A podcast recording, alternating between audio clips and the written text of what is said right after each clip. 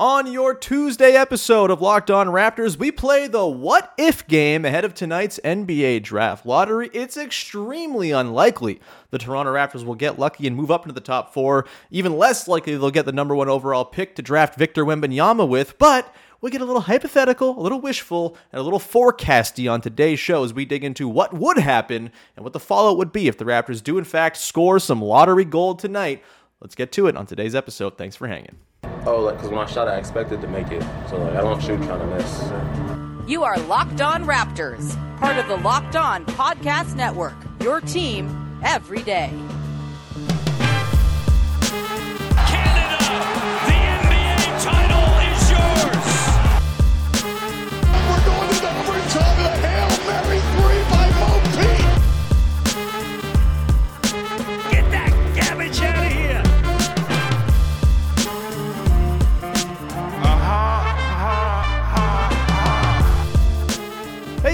What's going on? And welcome to another episode of Locked On Raptors, part of the Locked On Podcast Network, your team every day. It is Tuesday, May the 16th, and I'm your host, Sean Woodley. I've been covering the Toronto Raptors now for nine seasons on various platforms. You can find all my work over on Twitter at Woodley Sean. You can follow the show on Instagram at Locked On Raptors. And of course, you can join the Locked On Raptors Discord server, which is the link is in the description. It's a super fun place to come hang out, talk about the Raptors offseason, the playoffs, Zelda's Tears of the Kingdom, uh, and also uh, the draft lottery tonight. It's going to be the place to be. If in fact the Raptors do get super duper lucky tonight, you're going to want to be in there to react with all the sickos who are uh, just really, really dreaming big in the uh, Discord today. Actually did a tankathon sim and dropped in a first overall Toronto Raptors screenshot. It was like my sixth try doing it. Crazy. Uh, and it just sent the people into a tizzy. So jump on into the Locked On Raptors Discord. It's super fun.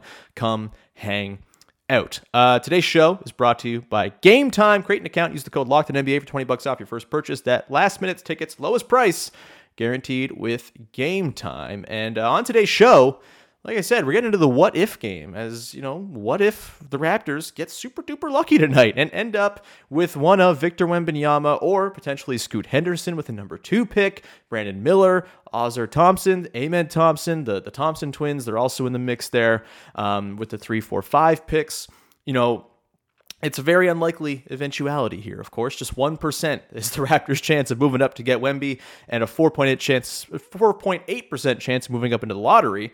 Uh, but of course, the Raptors have ethics on their side. They didn't actively tank the season away, much like basically every other team outside of maybe the very injured Indiana Pacers in the lottery. And so if you're going like what the lottery gods might reward. I think the Raptors' behavior down the stretch where they tried to win and still failed. That to me feels like like lottery god gold and, and something that they will be very very excited to reward tonight. So get hopeful if you want. You know, this it's very unlikely. Set your expectations low, but hey, if things happen, boy, things change big time, which is what we're going to dig into on today's show. Uh, we'll talk off the top about Wemby, how it would change the course of the Raptors going forward. We'll get in then to Scoot Henderson, what that would mean for Fred VanVleet, what it means for the Raptors as a whole going forward. And then if they end up 3 4 5, it's pretty interesting considering the positional and skill overlap and weakness overlap, you'd argue, with some of the guys in that range. And what could that mean for a Pascal Siakam this offseason? Does it make a sort of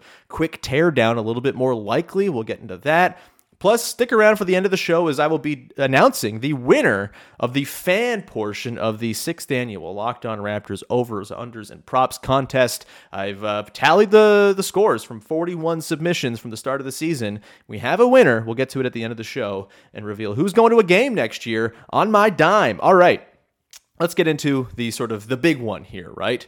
Victor Wembanyama. We all know. We've heard it. We've seen the hype. We've read the pieces. We've gone through the draft guides. I have been looking at Victor Wembanyama film on YouTube. There's a beautiful collection of just like three hours worth of commentary less arena shots of Victor Wembanyama playing basketball in France. And uh, it's delightful. You just get to watch all the highs and lows of his game for three straight hours with uh, like sort of off timing sound effects from the crowd, uh, sort of reacting delayed to things that happen on in the game. It's lovely. You can just watch a ton of Victor Wembanyama out there on YouTube. So go do that if you are not familiar with what a transcendent prospect he really is. He's the type of dude who changes your life forever as a franchise. And uh, like, look, I'm not a prospect expert. I wouldn't go and sort of like parade around to know exactly what his incredible strengths and weaknesses are, what makes him this sort of transcendent prospect. But every person in the know, everyone who covers this stuff for a living, who spends all the time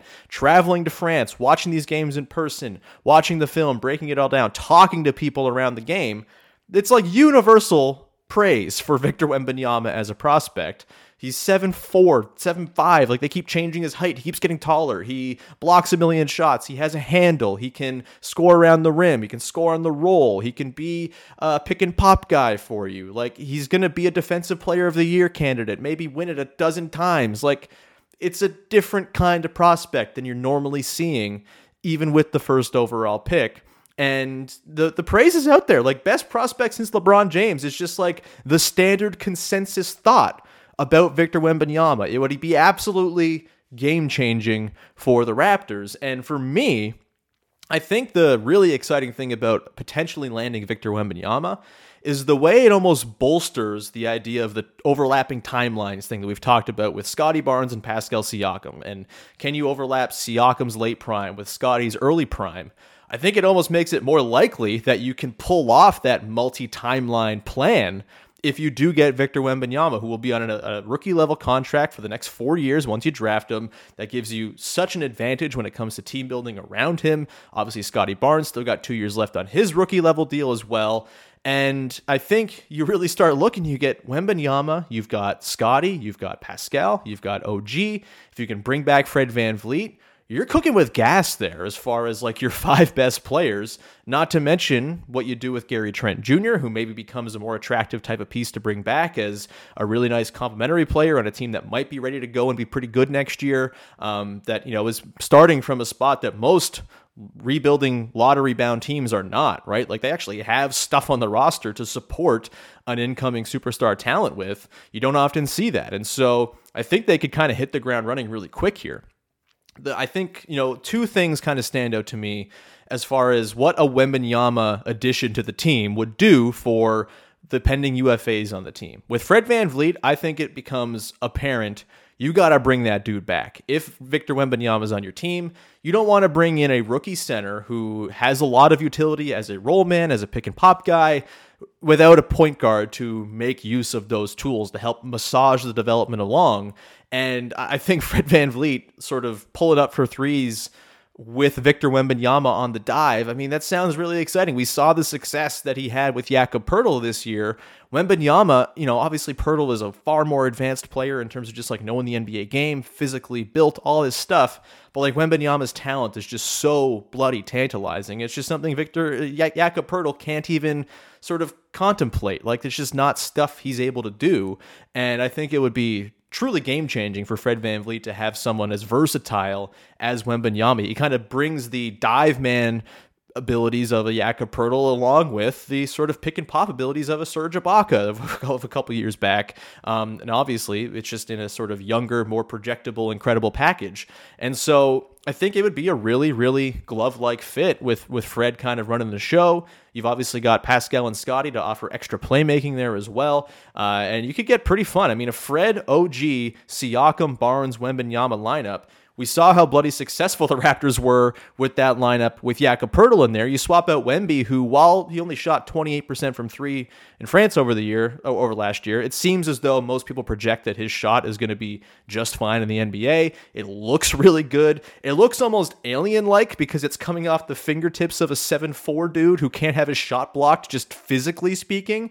Um, and so that's a whole new element that really solves the issue of oh, this spacing is a little bit janky with Scottie Barnes, Pascal Siakam, Jakob Poeltl. You throw Wemby in there, and it's a whole new game. It's like getting the Miles Turner effect, except he's 20 or 18 years old and is going to be on your team forever and might be one of the best players of all time by the time it's all said and done, if everything goes you know, to the plan and to the book and he stays healthy and all that stuff. Of course, the health caveats with 7 4 dudes are always there. It's just the way physics and anatomy works. But anyway, with Jakob Poeltl, this is the fascinating part if the Raptors do get Wembanyama is do they bring back Yak?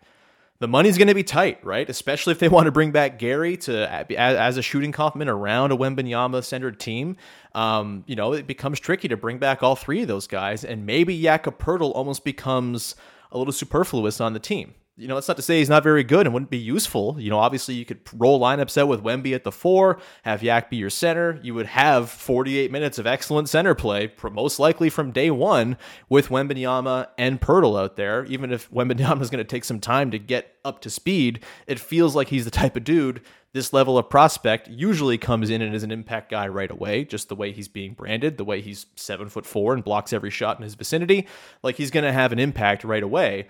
And so you could have those two guys. It's just the financials, right? Do you pay the tax next year for a team that just won 41 games? Maybe it becomes more viable to pay the tax if you have Wembanyama and you're bringing in ridiculous uh, revenue from jersey sales and tickets and season ticket renewals and all this stuff. Like maybe that makes the tax more amenable to the the front office and to the higher ups. But again, the tax is a way more punitive thing now in the NBA with the new CBA coming in. So you got to be careful about it. And I don't think you'd want to lock yourself into the tax in year one of having a transcendent player like Victor Wembanyama. And so I do think what probably happens here is either they try to find a sign and trade for Yak that for more of like a shooter or a wing type to sort of balance the roster, or they just let him walk. And that would be seemingly very bad asset management. And on the surface, yeah, you trade Jakob or trade for Jakob you give up a first round pick in a couple seconds and Khem Birch for 26 games of Yak. That's crazy, but at the same time, you didn't know that you would have the crazy fortune that in this hypothetical you had to go get Wembanyama in the draft.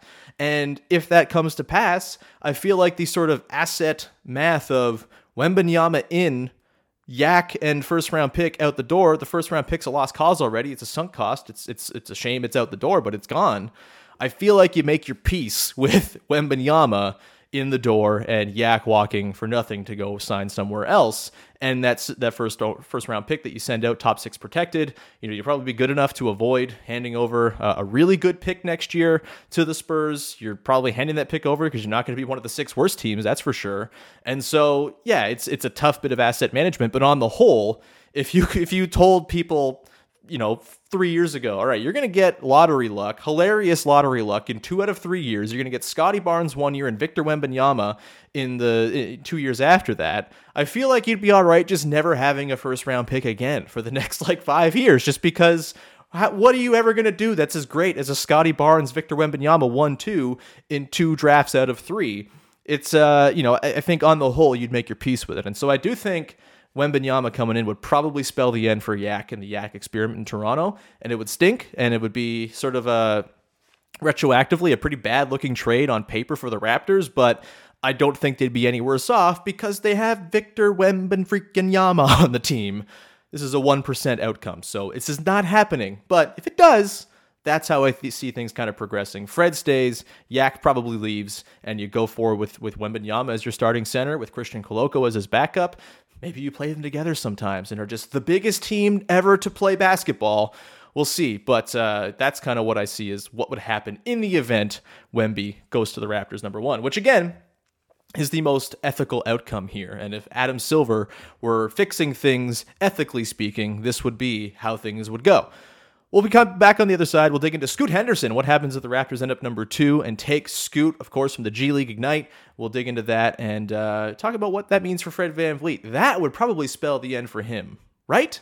We'll get to that momentarily. Before we do that, however, got to tell you about our friends over at Game Time, who are wonderful because they make it so you can buy tickets for your favorite sporting events super easy and stress free. You shouldn't be stressing when you're trying to go to an event, whether it's sports, music, comedy, theater near you. You can get killer deals on last minute tickets and their best price guarantee. All you got to do is just head over to the Game Time app, download it, and just start perusing around to find those great deals. They got game day deals up to the last minute of the day of the event.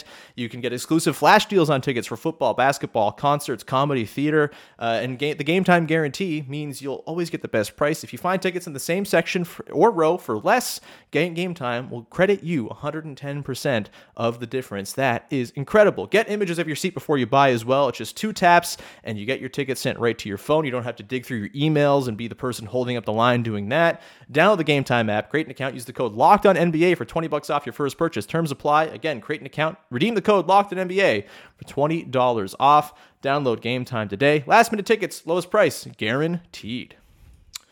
All right, we continue on here. Your first listen of the day, digging into the eventuality, the thing that's definitely happening tonight, the Raptors moving up in the draft lottery uh, for the second time in three years, which would be uh, really cool, great stroke of luck, and uh, probably the end of any sort of tanking talk for the rest of time uh, because you know that they've they've gotten their luck. They're they're done. They can move forward and, and not feel like they have to keep on tanking for good players or losing for good players. That's never going to be a carrot that's dangling. You want to go and chase anymore. Um, let's get to Scoot Henderson, shall we? The projected number two pick has long been kind of branded as the number two guy. It seems like Brandon Miller has kind of challenged him a little bit as far as the the number two status goes. He's number two. Brandon Miller is on Kevin O'Connor's board over at the Ringer, for example. Um, but Scoot Henderson would be the pick here for the Raptors. Boy, oh boy, does this team need guard play and not more forward play. And like Scoot Henderson would be again, much like Victor Wembanyama who obviously he's like a bit more of a projectable, easy to sort of pencil in as this guy's going to be a perennial all star type guy. You know, Scoot Henderson has a little bit more in terms of stuff to iron out. The jumper's a little bit off. You know, he's got a mid range game, but the three pointer's just not been there. Um, and he's like six foot two. Point guards obviously kind of come with a, a built in limitation just on size and all of that. But he's also built like a Mack truck and is incredibly athletic and draws comparisons to Russell Westbrook and Derrick Rose. And so maybe you overcome the lack of shooting just by being a dude and get to the rim whenever the hell you damn well please. And I think if Scoot ends up on the Raptors with the number two pick, this probably spells the end for Fred Van VanVleet. You know, I think there's an argument to say, hey, like keep Fred to mentor a young point guard coming along, but maybe just as a cost effective measure, uh, instead of paying Fred his money when you've got Scoot there, you know, you bring him in, you have Scoot and Scottie kind of with Pascal, you know, share the creation tandem load, all of that stuff. Like it wouldn't be perfect, and I think you run the risk of missing the playoffs next year if Scoot's your sort of starting point guard and you go with him from day one. Um, and, you don't want to miss the playoffs next year. You owe a first round pick.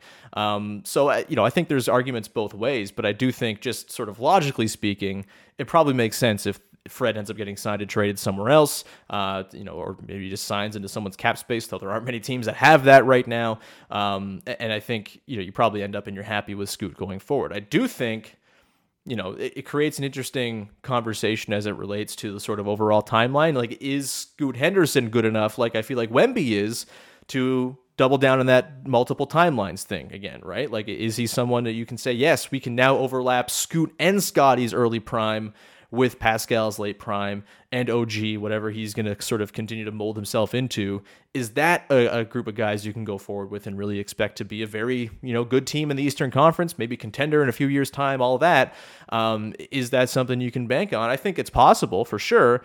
A lot of it depends on how ready Scoot is for the NBA game, and that's just something I'm not equipped to really know the three point shooting for him, that's a concern. And this is a team that doesn't have a lot of three point shooting. I think if Scoot's back, you probably have to pay Gary to keep his shooting around, um, especially if Fred's walking in the process. And then maybe you're able to sign and trade Fred for someone who can also shoot. Maybe he just walks in into cap space of somewhere else, and you're just like, eh.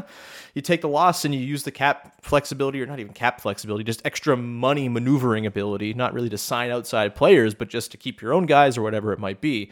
Um, I, I, think, you know, obviously you'd prefer Wemby in this situation. It would be such a glove like fit uh, with the guys they have already on the team. It would be like an, a natural extension of Vision 6 9, just with six more inches added on top.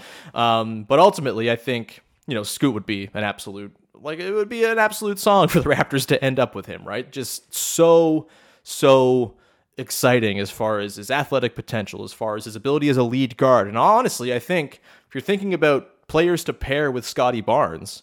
A lead guard who can kind of handle some ball handling duty, ideally shoot, which again we're not quite sure if Scoot has that just yet. Things these things develop. This is not uh, none of these guys are finished products by any means, and to sort of paint them as that would be foolish. But um, you know, uh, Scoot profiles potentially is the type of guy who's a wonderful fit next to Scottie if the shot can come along a little bit. If not, then that becomes a bit of a conundrum, right? If Scoot's going to be a 28, 29% three point shooter like he was with the G League Ignite this year, does that change the um, you know the sort of calculus of the the him and Scottie pairing? You know, he was a better catch and shoot guy than he was a pull up guy. All this, like these things come along. I would imagine Scoot will find his way to become a three point shooter. He's super talented, and this is what these guys do. But um, it's certainly an interesting conundrum, an interesting question. How it relates to Fred Van VanVleet is fascinating. Uh, but ultimately, I think, you know, it would probably spell the end of Fred. That said, I don't think you want to go into next year with Scoot as your only point guard option. I think that probably enhances the need to go find like a very serious good backup, whether it's you find a way to pry Tyus Jones away from the Grizzlies, or you find a way to get Delon Wright back from the Wizards.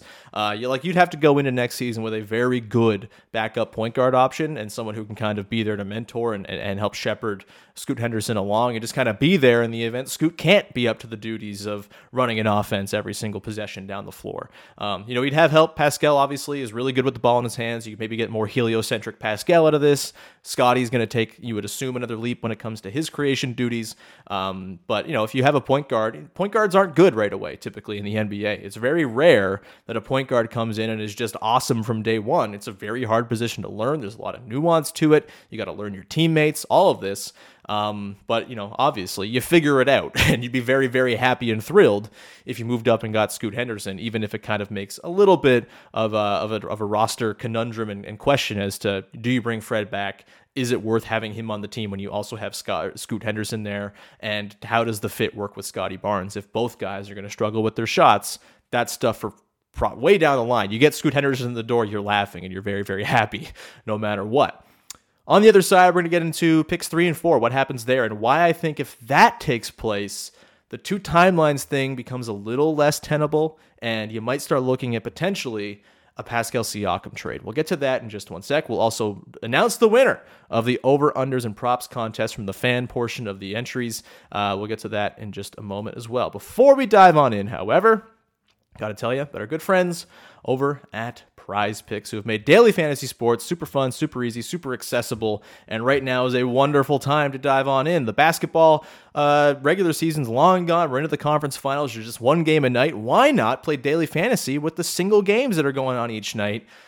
I feel like the Nuggets are going to demolish the Lakers, and I would just be like loading up on Nuggets if I could in, in daily fantasy, and, and having them pick the take taking them more uh, against their projections of you know is Nikola Jokic going to have twelve assists more? Is Jamal Murray going to hit nine threes more? I know the Lakers are a good defensive team, but I kind of think they're going to get demolished by the Nuggets. Either way, if you like me are high on the Nuggets and want to go play daily fantasy sports with their players, you can do that over at Prize Picks. You just pick two to six players on a given entry, and you can win up to 25 times your money. And again, it's just you against the available projections. You say more or less than the projected stat. If you get it right, then you're in the money. That's awesome. And they also offer not just NBA basketball, but all the sports under the sun men's, women's, North American, overseas. It's all in there. Please go check them out at prizepicks.com come and sign up and play daily fantasy sports. You can also download the Prize Picks app.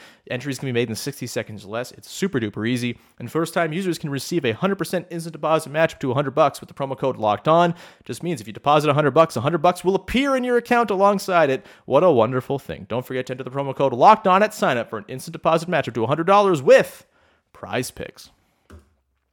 All right, we are rounding out the show here, taking a look at what would happen if the Raptors moved up into the top four of the draft. Not quite the Wemby or the Scoot zone in 1 2, but you get 3 4, and there's essentially three guys who are kind of projected in that range. It's Brandon Miller from Alabama, it's uh, and then the Thompson twins, Ausar and Amen, who played for Overtime Elite, if I'm not mistaken, uh, in their careers uh, in their college career no not college careers pre NBA careers there you go uh, the, the league's changing up this stuff and it's hurt my brain uh, so you've got Amen Thompson is sort of projected as more of like a combo guard type. He's six seven. Ausar Thompson more of a, a wing type. He's also six seven, identical twins, etc.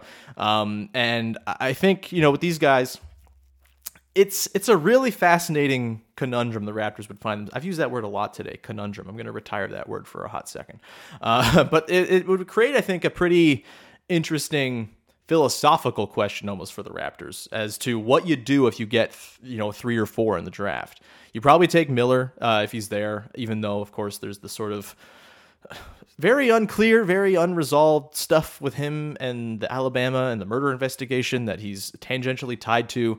Um, you know, obviously plenty of investigations going on there, but I, I don't totally feel like amazing about how that's all been handled with Alabama. I think across the board, the sort of concern with how that whole thing has been handled is pretty real. Um, but as far as just like a basketball player, Brandon Miller fits what the Raptors would need more than I think Thompson or Thompson, just because he's like a, a, already a three point shooter, shot like 39% in college, all that, um, wing score, all that. And I think, you know, either way, you get three, four, or five.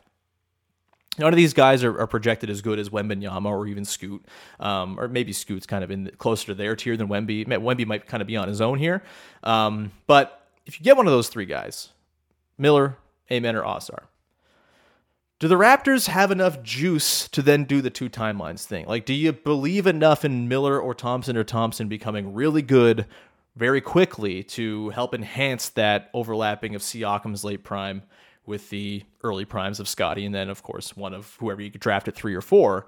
And the answer there might be no. Like it might take some time for these guys, especially the Thompson twins. Like they don't have shots that really uh, you know, nothing to write home about right now. Like their their their their jump shots are are off. They're they're wayward, and that's the stuff they got to add to really kind of take the next step as, as as players, as prospects, as you know, projectable future stars. And so, do you then sort of say, you know what, we get one of these really blue chip prospects. They're maybe a little bit further away than Wemby or Scoot from being impact players from day one does this maybe make trading Pascal Siakam more of a thing we got to look at this summer as sort of a way to initiate what in this case would be a really quick rebuild on the fly? I don't think, you know, whoever, if you stay at 13, if you say you get Jordan Hawkins at 13 or something like that's just who Tankathon has in there right now, but there's Keyonte George, Cason Wallace, et cetera, et cetera. All the guys we talked about last week with Raphael, if you go listen to that show, go do it. Every day or you've already listened because they're the best. But um, if you get like a Hawkins or someone at 13, you're probably not looking at them as like a blue chipper who's changing your life to make that sort of younger timeline a surefire, no brainer. This is how you build the next great version of the team. Whereas if you get Miller, Thompson, or Thompson, maybe that does become a thing you can, you know, believe in. If you have Barnes and Miller or Thompson or Thompson two, three, four years down the line, maybe that is your contending team. That's your very good sort of perennial playoff team and all of that that you're striving for here.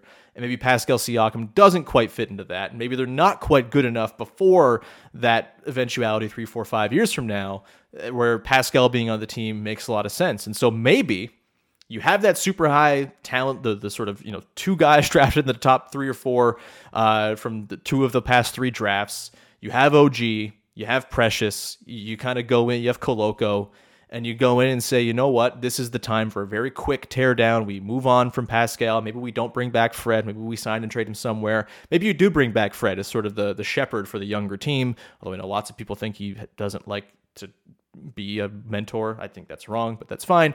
Um, and then maybe the Siakam deal is one. Maybe you call up the Blazers or something and say, hey, you know, that Shaedon Sharpe and Fernie Simons thing everyone's talking about, you know, is there something there? And so that I, I think does open up a very real possibility that Pascal gets moved just because the timeline becomes a little bit harder to manage, a little bit harder to project forward here. Um, whereas I, I don't think you can bank on Scottie plus 13 pick being the sort of core you can definitely build around. And I think Pascal becomes essential to that team being good in a way that maybe he's not if you have one of those higher blue chipper guys. I know this is kind of convoluted thinking, but it's weird. We're talking hypotheticals here. You have to get a little convoluted. Um, either way, it would be a good thing for the Raptors to move up it might spell the end of Pascal just because of the positional overlap, the lack of shooting, um, and just maybe the need to kind of reassemble the roster. And again, if you can flip Pascal, again, the Blazers kind of stand out. If you can get Simons and Sharpe or Simons plus whatever and have that shooting injection along with Scottie, along with OG, maybe that makes letting Fred walk a little more palatable as well. You bring back Yak, like there's a way to retool this team very quickly on the fly around like a Scottie plus whoever they draft, three or four, plus OG sort of core. Um, you know, it's it'd be a massive overhaul over the course of just one summer. It might necessitate letting a guy or two walk for nothing, which would drive people crazy. But maybe that's just you know you got to cut your losses and you know accept when things just kind of have to veer in a different direction. So that's where I think we're at there. Um, you know, again, all these very unlikely. One percent chance at the number one overall pick. Four point eight percent chance at a top four pick. Um, hopefully, the lottery gods are smiling down today. We shall see. But it's fascinating stuff and the Raptors stand to have their lives very much changed and their offseason plans massively altered if in fact they they end up moving up in the lottery. Not to mention like what it could mean for the coach. Like if they get Wemby, how does that change what their coaching search looks like? Does it change who wants the job? Do like the dignitaries of coaching royalty start lining up to coach the Raptors? Who's to who's to say? Um, by the way, Monty Williams, I, that report yesterday, I like it. Go check out Monty Williams. Give him a long look. He's the kind of guy who the Raptors could badly use right now just to kind of set the culture and all that. That's for another day. But uh, that's where I'm at.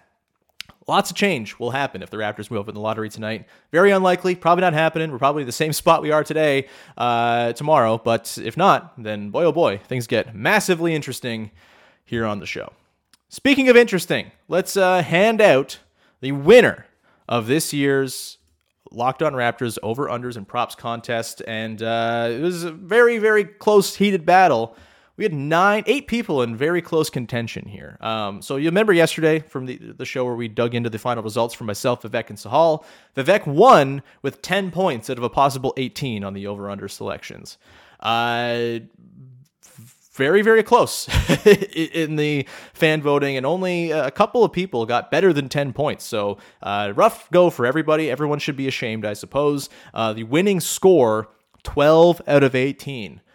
I'll run through those who got 11 out of 18 right now, just so you know you were in the running but didn't quite get it. I like to break some hearts here. Uh, six people got 11 points out of 18. We got Craig Regnier, excuse me if I'm spelling that wrong, uh, or saying that wrong. Conor Houlihan, Conla Houlihan, that is, Lawrence Smith, Andrew Fortnum, Lachlan Cubbin, Jeff Schofield. All of them finished with 11 out of 18 points. Well done. Congratulations. You beat everyone on the podcast yesterday, which is something to be happy about and, uh, and proud of. Two people ended up with 12 points out of 18 at the end of the day when I tallied up all the scores of all the picks from before the season. And it came down to a very close tiebreaker. Of course, the tiebreaker was how many points will Terrence Ross score for the Toronto Raptors? Sorry, for the Orlando Magic, Freudian slip, uh, for the Orlando Magic uh, in 2022 23. He scored 334 points. The tiebreaker very, very close. Not to the number itself, but in terms of the two numbers being close to one another, they were very close. Uh, Khalil Jamal and Jeffrey Richardson are the two people who got 12 out of 18, just to amp up the suspense here a little bit. Uh, and came down to the tiebreaker.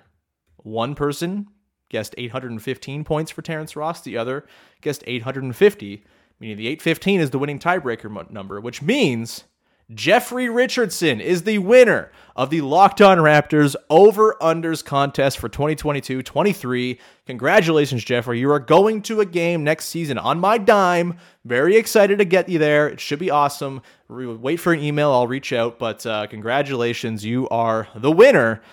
You should be very proud. 12 points out of 18, and uh, the closest tiebreaker answer. Very, very well done. Thanks again to everybody who participated. We had 41 people submit uh, entries, and we will be doing this again next year for sure. It was super fun to play along with everybody. So uh, get your picks ready and get, get get your over unders prepared going into next year as we will bring back this contest when the new season comes around. Hopefully, we'll have over unders about Victor Wembanyama and how many times he'll dunk on someone after a offensive rebound from a brick three, uh, which will be a lot. He does that a lot if you watch the film. Anyway, we'll leave it there. Thank you so much for tuning into the show. Congratulations again to Jeffrey for winning the over unders contest. Very excited. Uh, again, I'll be in touch about your tickets and we'll figure out a game for next year and all that once the schedule drops, etc., etc. And thanks again to everyone who participated. We'll be back again tomorrow. We'll react very loudly if in fact the Raptors do move up tonight. If not, we will uh, maybe do a little mailbag episode or something like that to get your middle of the week, your hump day sorted out. And with that, thank you so much for tuning in. Go make your next listen Locked On Leafs as the Buds are breaking down media day yesterday. As the Leafs, uh, the Buds, I guess they are Buds, Mike and Dave. Mike and Dave are breaking down the Buds media sessions yesterday. Kyle Dubas, Auston Matthews, Mitch Marner, et cetera, et cetera. End of the season, locker cleanout, always interesting in Toronto. So go check out Locked On Leafs as they have the full breakdown of all that as the Buds continue to uh, disappoint perennially. Uh, with that. Thank you very much. Thanks so much for hanging. We'll talk to you on Wednesday with another episode of Locked On Raptors. Bye bye.